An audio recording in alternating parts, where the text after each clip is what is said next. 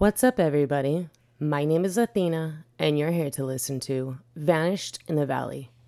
Today, we are going to talk about the US government's long, disgusting history of child sex trafficking. I'm sure you guys all know the whole Jeffrey Epstein didn't kill himself story, but we are going to go back even further. Further than the Finders, which happened in the 80s, and the Boys Town scandal, which was also late 80s ish.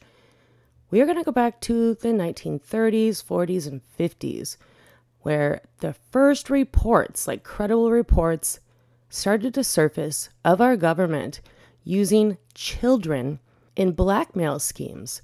So it's the same idea as Jeffrey Epstein. They would get a powerful political figure or businessman in some sort of compromising situation with a child and either record it, take photos, videos, etc. Once they had this information, then the blackmailing began. So let's go all the way the fuck back to the 1950s. I'll be getting a lot of today's information from a website called Mint Press News, and specifically three articles written by Whitney Webb. This chick is like a straight up real journalist. She investigated this shit and she dug up documents.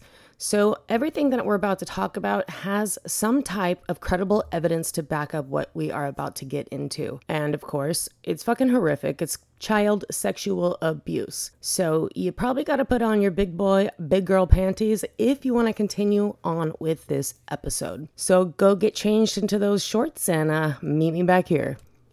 We are going to start with Louis Rosenthal, Samuel Bronfman, and the American mob. Rosenthal and Bronfman got their start in the mob world during Prohibition and running liquor, first from the US to Canada, and then from Canada to the US. During Prohibition, most of Bronfman's mob associates are literally like the people you think about when you talk about 1950s mobsters. They were basically what became known as the National Crime Syndicate. Fast forward years later, and Samuel Bronfman's children and grandchildren, their ties to the criminal underworld intact, would go on to associate closely with Leslie Wexner. And Leslie Wexner is the piece of shit that has been tied to Jeffrey Epstein and lots of this mysterious money that he seemed to possess. So this is like a fucking generational child sex trafficking happening right here. And as we get more into it, you'll see it was all sanctioned by the US fucking government. How shocking. Moving over to Louis Rosenthal for a second, according to a New York Times report, Rosenthal happened to be on vacation in 1922 in the French Riviera and apparently had a quote unquote chance meeting with Winston Churchill. During this meeting, Churchill advised him to prepare for the return of liquor sales in the United States. So Rosenthal comes back to the United States until somehow managed to secure the funding of the elite and respected Wall Street firm Lehman Brothers to finance his purchase of distilleries that had been shut down during Prohibition. New York state legislative investigations would allege that Rosenthal, quote, was part of a consortium with underworld figures that bought liquor in Canada from Samuel Bronfman, whose other members were, quote, Meyer Lansky. Now, I'm sure you guys have all heard of Meyer Lansky. He's like literally the only mob dude from back in that time that never died early from murder, never got thrown in prison. He died an old man.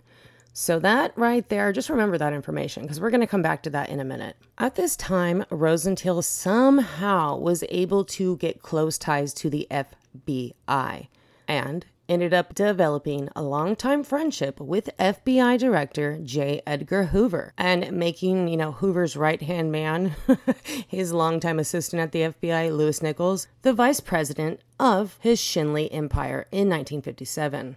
According to reports from Rosenthal's close associates and employees, he was known as an explosive fucking madman, basically.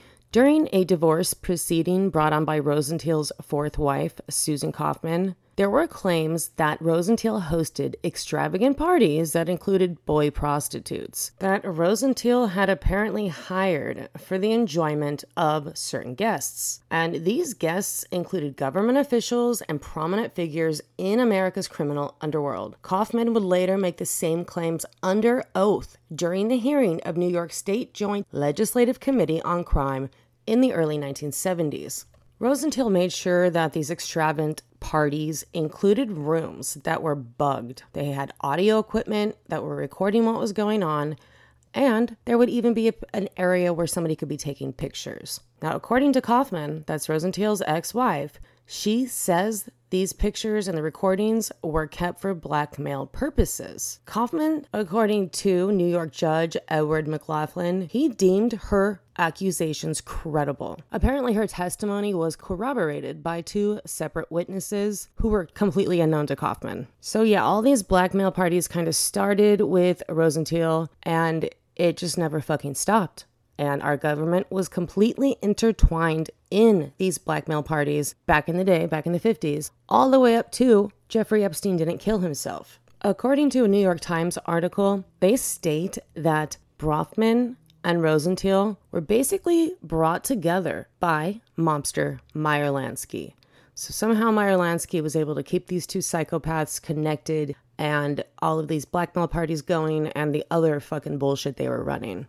So let's get into Lansky for just a second. Apparently, Lansky was always able to avoid prison because he had really close relationships to powerful businessmen like Bronfman and Rosenthal, people at the FBI, and the U.S. intelligence community, as well as his own role in establishing several blackmail and extortion rings that helped him keep the law at arm's length.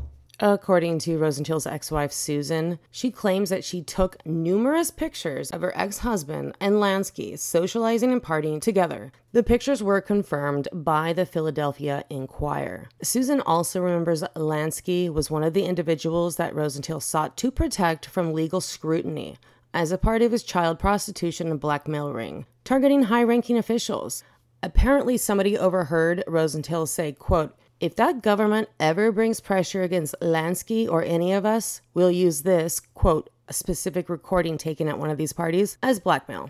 And something that I'm sure is just a big old coinky dink, Lansky had ties to the CIA and US military intelligence. During World War II, Lansky and Benjamin Bugsy Siegel worked with the naval intelligence in what was codenamed Operation Underworld. And just a little funny little side fact the US government denied that operation for 40 years. So, you guys see how this is all starting to come together? We got these pieces of shit running the blackmail parties. We have other pieces of shit that have close ties to the intelligence world, the CIA, FBI, etc., and children that are being sex trafficked. Also, these motherfuckers could get more money and more power. And it was government sanctioned.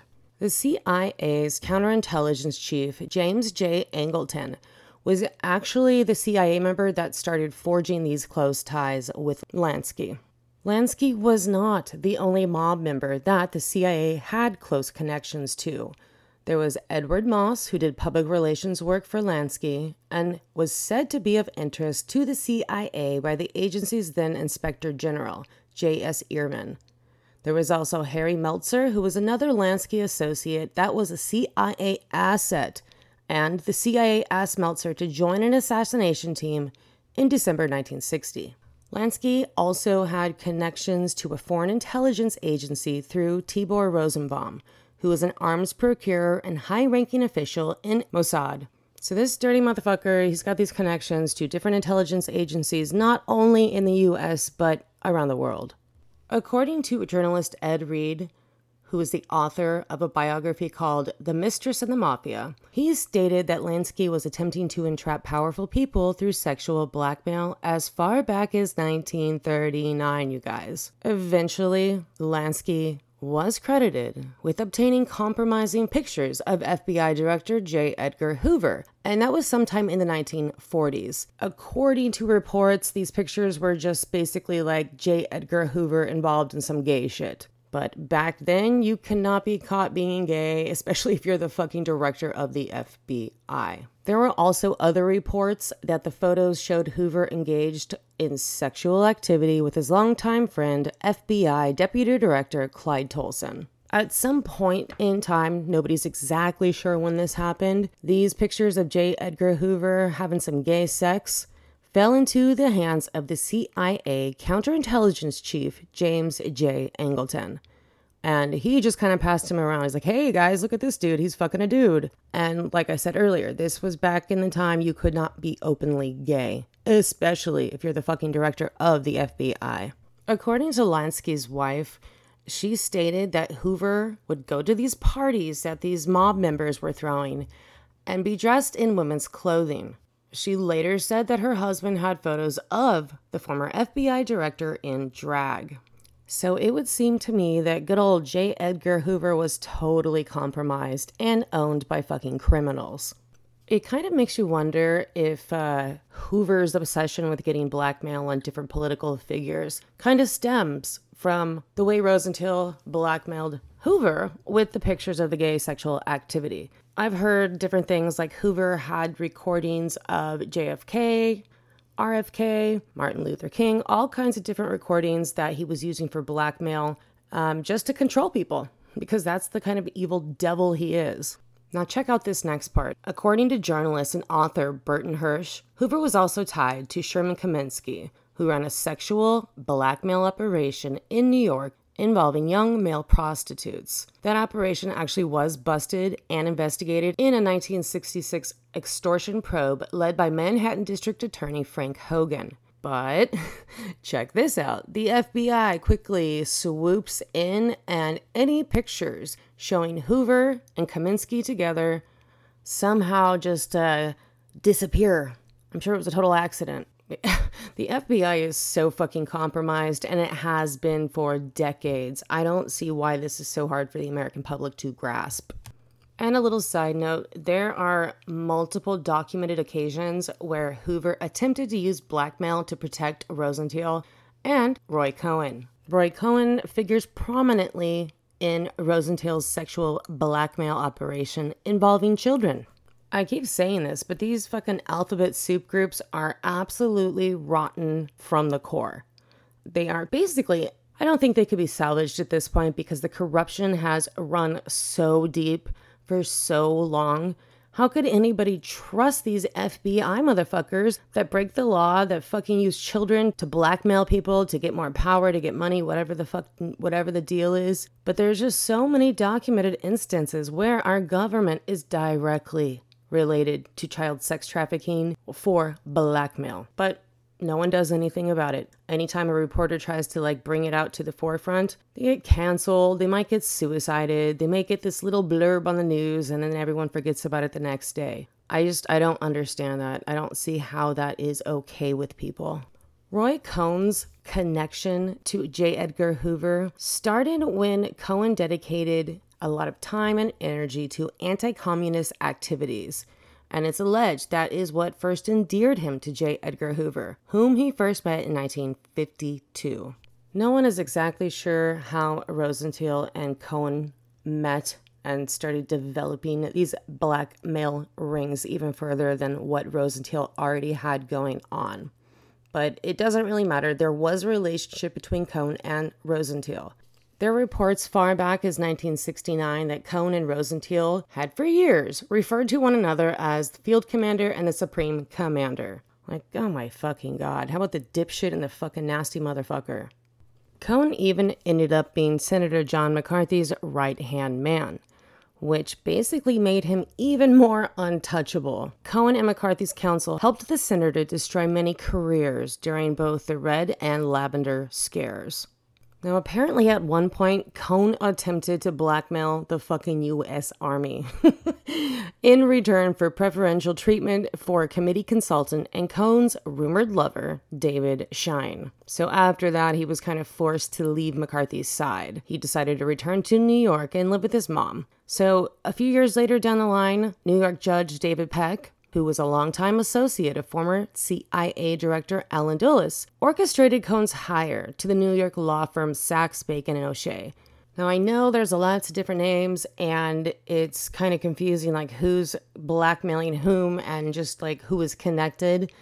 But basically, the FBI was completely corrupted by the mob having blackmail photos. The CIA was also showing these photos around, so it kind of makes you wonder like, hey, CIA director, why are you trying to destroy the FBI director?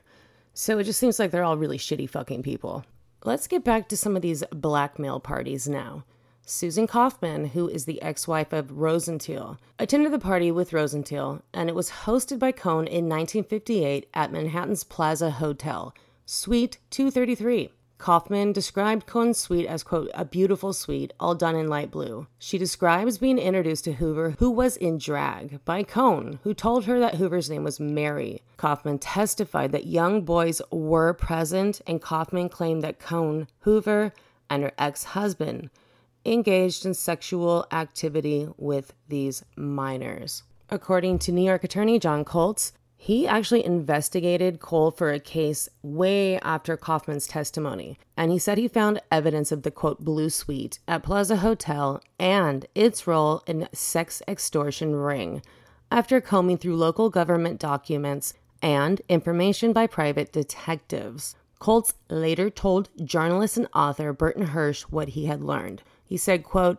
Roy Cohn was providing protection. There was a bunch of pedophiles involved. That's where Cohn got his power blackmail. So this Cohn motherfucker has access to extremely high places, extremely rich businessman, the so-called elite, the fucking FBI, and he's fucking running a pedophile blackmail ring. Now, check this out, guys. Cohn actually made statements to former NYPD detective and ex head of the department's human trafficking and vice related crimes division, James Rothstein. Rothstein later told John DeCamp, who was a former Nebraska state senator who investigated the Franklin scandal. And look in past episodes because I went deep on that one. So basically, he told John DeCamp that Cohn had admitted to being part of a sexual blackmail operation targeting politicians with child prostitutes during a sit down interview with the former detective. This is a quote coming from Rothstein to DeCamp. Quote, Cohn's job was to run the little boys. Say you had an admiral, a general, a congressman who did not want to go along with the program. Cohn's job was to set them up. Then they would go along. Cohn told me that himself. And you guys, this is not conspiracy theory. There are fucking documents that if you search hard enough, you can find. There is enough evidence out there that I just don't get like why it's not talked about, why people don't know anything about this shit. It fucking blows my mind whenever I think about it. Fucking infuriating, actually. Cohn had claimed to Rothstein that the child sex blackmail ring was part of the government sponsored anti communist crusade and it suggests that elements of the government, including Hoover's FBI, may have been connected at a much broader level than Hoover's own personal involvement, as the FBI closely coordinated with McCarthy and Cohn for much of the Red Scare. I mean, this shit just goes on and on, you guys. It's fucking mind blowing. So I'll I'm gonna keep talking about this. There's just a lot more information I have to get to and read and verify. But we'll continue with this topic probably next week. But now is change of subject time. It's time to get to some current clown world news. On Tuesday, the Rockefeller Foundation announced it had partnered with the World Health Organization to quote, expand global pandemic preparedness in the era of climate change. So basically, they're just partnering with the WHO so they can control the world in the event of a pandemic, which is caused by climate change. No fucking shit. This is real. These motherfuckers announced this on Tuesday. Apparently, the Rockefeller Foundation launched the partnership with the WHO for pandemic and epidemic intelligence on the sidelines of the 76th World Health Assembly. And that is the same assembly that was meeting to negotiate proposed amendments to the international health regulations. Check this part out. The Rockefeller Foundation announcement was titled, quote, one Health in Practice Preventing the Next Pandemic Before Communities Suffer. What that kind of sounds like to me is the Rockefeller Foundation wants to make it clear that pandemic, climate change, and surveillance ideologies have now merged into one agenda the fucking global elitist agenda. The One Health announcement will basically give WHO dictator General Tedros and those who fund him complete power and control over decisions related to the environment, plants, animal health, human health, and more. Apparently, the Rockefeller Foundation dropped $5 million to accelerate priority projects of the WHO for pandemic and epidemic intelligence to drive global collaboration in genomic surveillance, adoption of data tools for pathogen detection, and assessment of climate aggravated outbreak threats. Jesus fucking Christ. Ugh, every day it's some new clown world bullshit, you guys. And I don't know if you guys remember, but it was like, what, a month or two ago?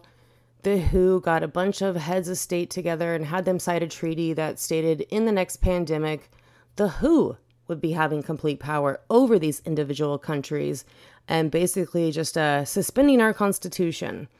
Fucking President Brandon ran up and signed that one. I'm sure he had no fucking clue what he was signing. So his handlers had him do it because that fool does not have more than two thoughts in his brain. There's actually a great thread happening on Twitter right now from a user called at Gilderness, and he's basically just pointing out that as crazy conspiracy theorists have been saying for years that the World Health Organization will start conflating disease with climate change.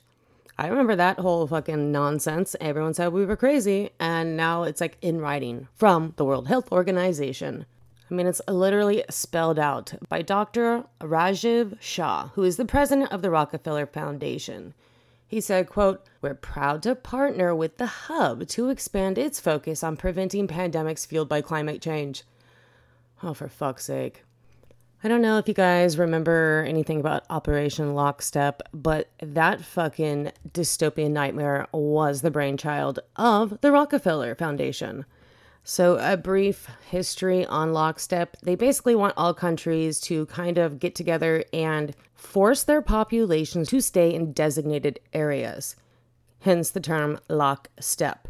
And they want all of the different countries to initiate the same medical protocol or whatever fucking emergency they're inventing at the moment.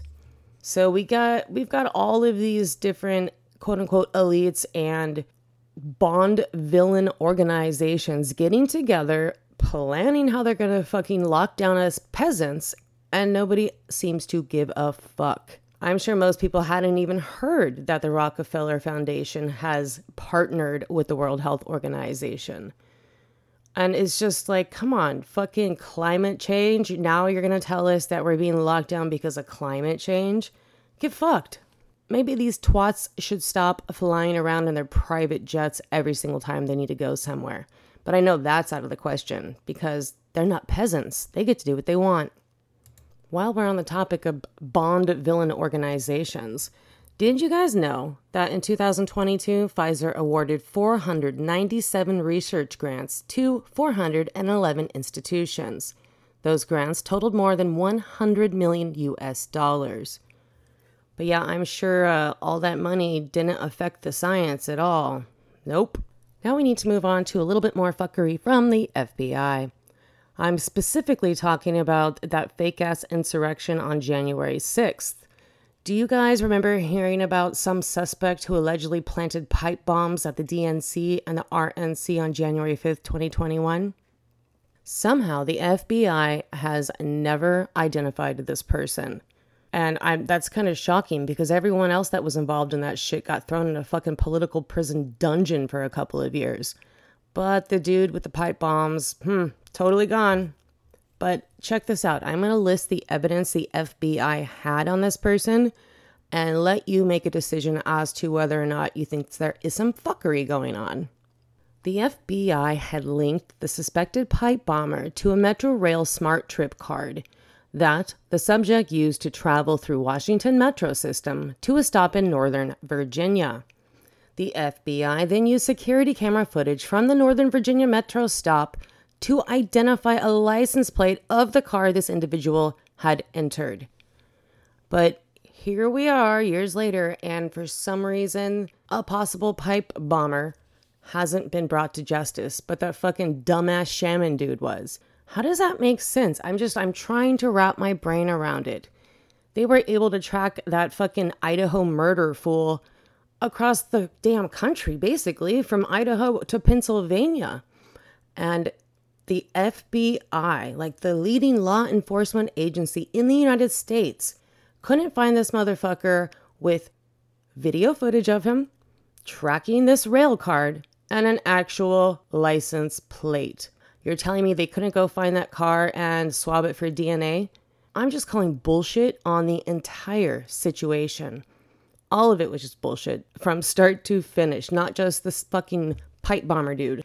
The whole thing. There were FBI agents there provoking the crowd to act stupid. And the crowd was stupid for following literal Fed boys into our capital. The whole thing was just ridiculous. But the FBI is making it more ridiculous by not trying to actually find the suspect, or maybe the suspect worked for them because they had planted agents all over the place on January 6th. I don't know. It's just things that make you go, hmm, just the stuff we've talked about today with these fucking nasty ass pedophiles in the government blackmailing people, the totally incompetent and corrupt FBI running amok. How far down the tubes do we have to go before people finally agree that something needs to be done? I don't know how many more steps in the clown world do we need to fucking get to before people wake the fuck up? I mean, maybe people will never wake the fuck up because a lot of people are just fucking stupid. But we don't need everyone. We just need some good critical thinkers, some fucking doers, and people that love our Constitution and our country, but think the government has become tyrannical, which it absolutely has. Just thinking about the January 6th bullshit, they threw those people in fucking prison. Their trials took forever. And there's straight up video of cops escorting these fools through the Capitol. And no, no one thinks that's fucking strange. Not at all. The fucking FBI and other Fed boys were there agitating the crowd, but let's not fucking call them out on that. You're not going to hear any mainstream media news talk about these subjects. Not at all. Nope. So check this out, guys. Have you heard about the 50 US senators that have been issued satellite phones for emergency communication? I read about it the other day, but I was thinking, I'm like, why all of a sudden are they doing this now? Which 50 US senators, and are they planning for a complete blackout in communication? So, what I'm seeing is the official story, anyway, is that these phones are new security measures and they were actually offered to all 100 senators by the Senate Sergeant at Arms who took over shortly after the January 6th fake ass insurrection. Senate administrative staff recommends senators keep the phones in close proximity during their travels. Senate Sergeant at Arms Karen Gibson stated that the satellite communication is being deployed to ensure a redundant and secure means of communication during a disruptive event. Hmm, I mean, they really are going to keep using this January 6th bullshit as an excuse to fucking do whatever the hell they want. Like, really? They were never even in danger, first of all. Second of all, you're telling me their regular fucking cell phones didn't work? And who do they need to call? They need to just walk their asses out of the building and leave. I mean, maybe all of those cops that were escorting the protesters through could have maybe escorted the senators out the fucking back door or I don't know, a fucking secure room in the Capitol. So many other things. That's why this whole January 6th bullshit reeks of a Fed boy operation. All right, you guys, that is enough ranting for one week. And we are now at the part of the episode where I tell you what I'm gonna be getting up to this weekend. I think we may be getting a dog, a Dogo Argentino, to be more specific. They're fucking gorgeous. They're all white. The problem is there's not a lot of reputable breeders, so they're kind of hard to find right now. But we are on the lookout. Me and Garrett will be going back to Lake Amador. We spent like five hours kayaking around that lake. It was fucking amazing. We saw deer, different types of birds like herons, fish, you name it. But my dumbass forgot to apply sunblock to the inside of my legs, and I got so fucking burned. I had to go to sleep with an ice pack on my legs that night. So that was fine, and I won't be making that same mistake. Nope, that fucking sucked really bad. You guys, what plans do you have to get out and fucking get some vitamin D and fresh air? Come say what's up to me on Instagram at Vanished Athena or my sub on Reddit, which is r slash Vanished in the Valley. Let me know what you guys are getting up to because I need some fresh ideas of shit I can do outside that will give me vitamin D, exercise, and fresh air. Now it's time to say what's up to our top three downloading states. We still have Georgia in the lead, California in second, and Colorado in third. That's what's up, you guys. Hit me up at vanishedinthevalley at gmail.com if you have any rabbit holes I should go check out. Or you can try the ridiculous Instagram. I'm actually using a different one now it's kind of hard to find. And uh, if you want, go to the Vanished Athena account, and at the top there is a link to this other page of mine. Gotta have lots of backups considering I get banned every other month. Now, as far as our top three downloading international peeps, we have the UK, Canada, Australia, and Ireland. That's what's up, you guys. I appreciate you guys tuning in every week. So hit me up on one of those three platforms and send me some rabbit holes. Tell me what you're doing this weekend to get out and fucking get some fresh air. So until next week, you guys, be aware and don't forget your pepper spray. Ciao, ciao.